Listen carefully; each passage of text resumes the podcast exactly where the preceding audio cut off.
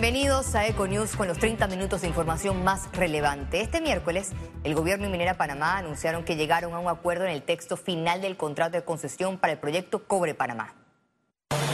Transcurrido más de un año de negociaciones entre el gobierno y Minera Panamá, informaron que el contrato acordado garantiza un reparto equitativo de regalías e impuestos por los recursos naturales de Panamá y la empresa recibirá un rendimiento comercial por su inversión en el país. Entre los principales términos económicos están que Minera Panamá pagará 375 millones de dólares más 20 millones de dólares adicionales por impuestos y regalías correspondientes al 2022.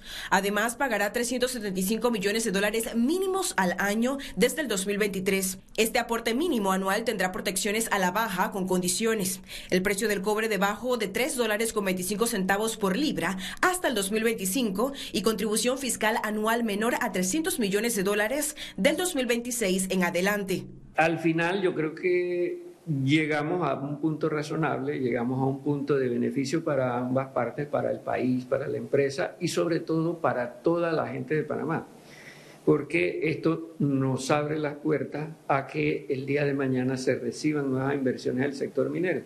Tanto empresarios como trabajadores ven positivamente el acuerdo, pero esperan pronunciamiento con mayor información del contrato. Que además la empresa vuelva a su ritmo habitual de labores. Recordemos que había estado afectada por eh, el cierre de las exportaciones, el cierre del puerto yo creo que es una gran noticia y esperemos que se vaya desarrollando sin ningún tipo de sobresaltos. Eh, nos da una tranquilidad, ¿verdad? Comprendemos que esto llevará un debido proceso por ambas partes. Eh, lo primero que esperamos que se dé es la reapertura del muelle de Punta Rincón, ¿verdad? Y de igual forma ya nosotros estamos teniendo reuniones con la empresa para eh, que se nos esclarezca cómo se va a dar el proceso de vacaciones y el nuevo reintegro de todos nuestros compañeros en los días posteriores. Ahora este contrato será sometido a consulta pública del pueblo panameño y pasará a diferentes órganos e instituciones del Estado para su aprobación, refrendo y sanción. La Asamblea no puede hacer cambios, la Asamblea solamente puede aprobar o improbar lo que se haya eh, negociado con el gobierno y por eso es importante para todos conocer a fondo lo que se ha negociado. La duración del contrato es de 20 años con opción a ser prorrogado por 20 años adicionales. Ciara Morris, Econews. Tras este anuncio, en conjunto del acuerdo alcanzado, el presidente Laurentino Cortizo se reunió esta tarde con miembros de la directiva de First Quantum. Se trató de una visita de cortesía de Tristán Pascal, CEO de First Quantum Minerals, la casa matriz de Minera Panamá, junto a su equipo de trabajo. En la reunión, Pascal entregó al presidente Laurentino Cortizo una nota de beneplácito por el acuerdo alcanzado. Con este logro, el gobierno de Panamá prevé asignar recursos adicionales a la construcción de infraestructuras públicas. El ministro de Comercio e Industrias, Federico Alfaro, rindió este miércoles el informe al Consejo de Gabinete sobre los avances del contrato con Minera Panamá. Durante la sesión, el ministro Alfaro destacó el liderazgo del presidente de la República, Laurentino Cortizo, y del vicepresidente José Gabriel Carrizo en esta etapa, en la que se logró un acuerdo que garantiza los mejores intereses para el país.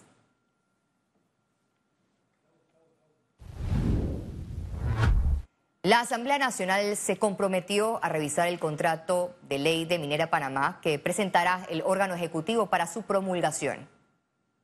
Estaremos pendientes de reconocer la amplitud y el alcance del acuerdo eh, para someterlo, tal y como lo expresa la ley, a la discusión de la Asamblea Nacional. Siempre que vaya en favorecencia de los mejores intereses del país, eh, ahí estaremos prestos a producir el debate correspondiente. La prioridad en este momento era llegar a un acuerdo y yo creo que el país eh, se siente empoderado del mismo, así que vamos a revisarlo, vamos a auscultarlo y entonces vamos a tomar las decisiones pertinentes. El Partido Revolucionario Democrático finalizó este miércoles el periodo de postulación con ocho precandidatos presidenciales. La Comisión Nacional de Elecciones del PRD informó que se postularon ocho precandidatos a la presidencia de la República, más de 1.700 aspirantes al cargo de representante, 198 alcaldes, 38 concejales y 119 para diputados. El próximo 24 de marzo se realizará el sorteo para escoger el orden de las papeletas de votación.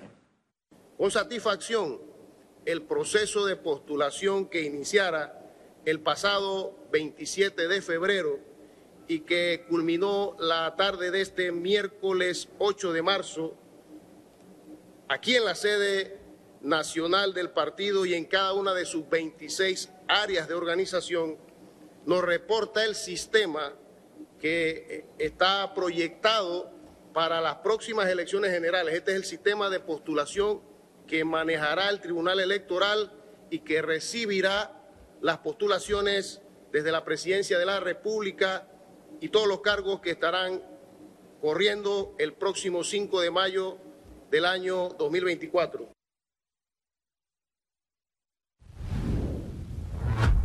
El expresidente de la República, Martín Torrijos, reiteró que tiene la experiencia para cambiar el panorama actual desde otro partido, ya que el PRD no responde a los intereses del país.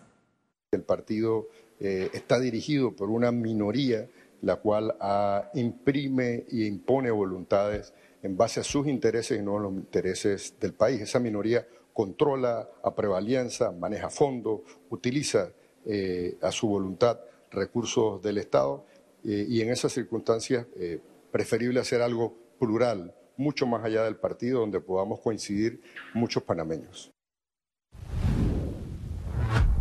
El presidente del partido panameñista, José Isabel Blandón, está dispuesto a conversar con el exmandatario Martín Torrijos luego que confirmó sus aspiraciones presidenciales fuera del Partido Revolucionario Democrático. A sentarnos a conversar, pero no con la pretensión de que sea él quien dirija o presida esa alianza de oposición. Aquí ha habido conversaciones desde hace varios meses entre el Partido Panameñista, el Partido Cambio Democrático y el Partido Alianza, eh, eh, País, en donde también han participado Alianza y el Partido Popular, eh, donde por supuesto, si él se suma a las conversaciones, bienvenido, pero sin precondiciones y sin hablar de pretender presidir eso. Para las elecciones generales del 5 de mayo del 2024, el Tribunal Electoral puso en marcha el programa para el voto adelantado y el registro de los votantes que se encuentran en el extranjero. El periodo de inscripción para el voto adelantado por Internet inició el 6 de marzo y finalizará el 15 de diciembre de 2023 a través del Centro de Atención al Usuario o el sitio web tribunalcontigo.com. Una vez culminado este paso, los habilitados ejercerán el sufragio entre el 23 de abril al 2 de mayo de 2024 y el escrutinio se realizará el mismo día de las elecciones generales, es decir, el 5 de mayo de ese mismo año. El mundo digital, Internet y redes sociales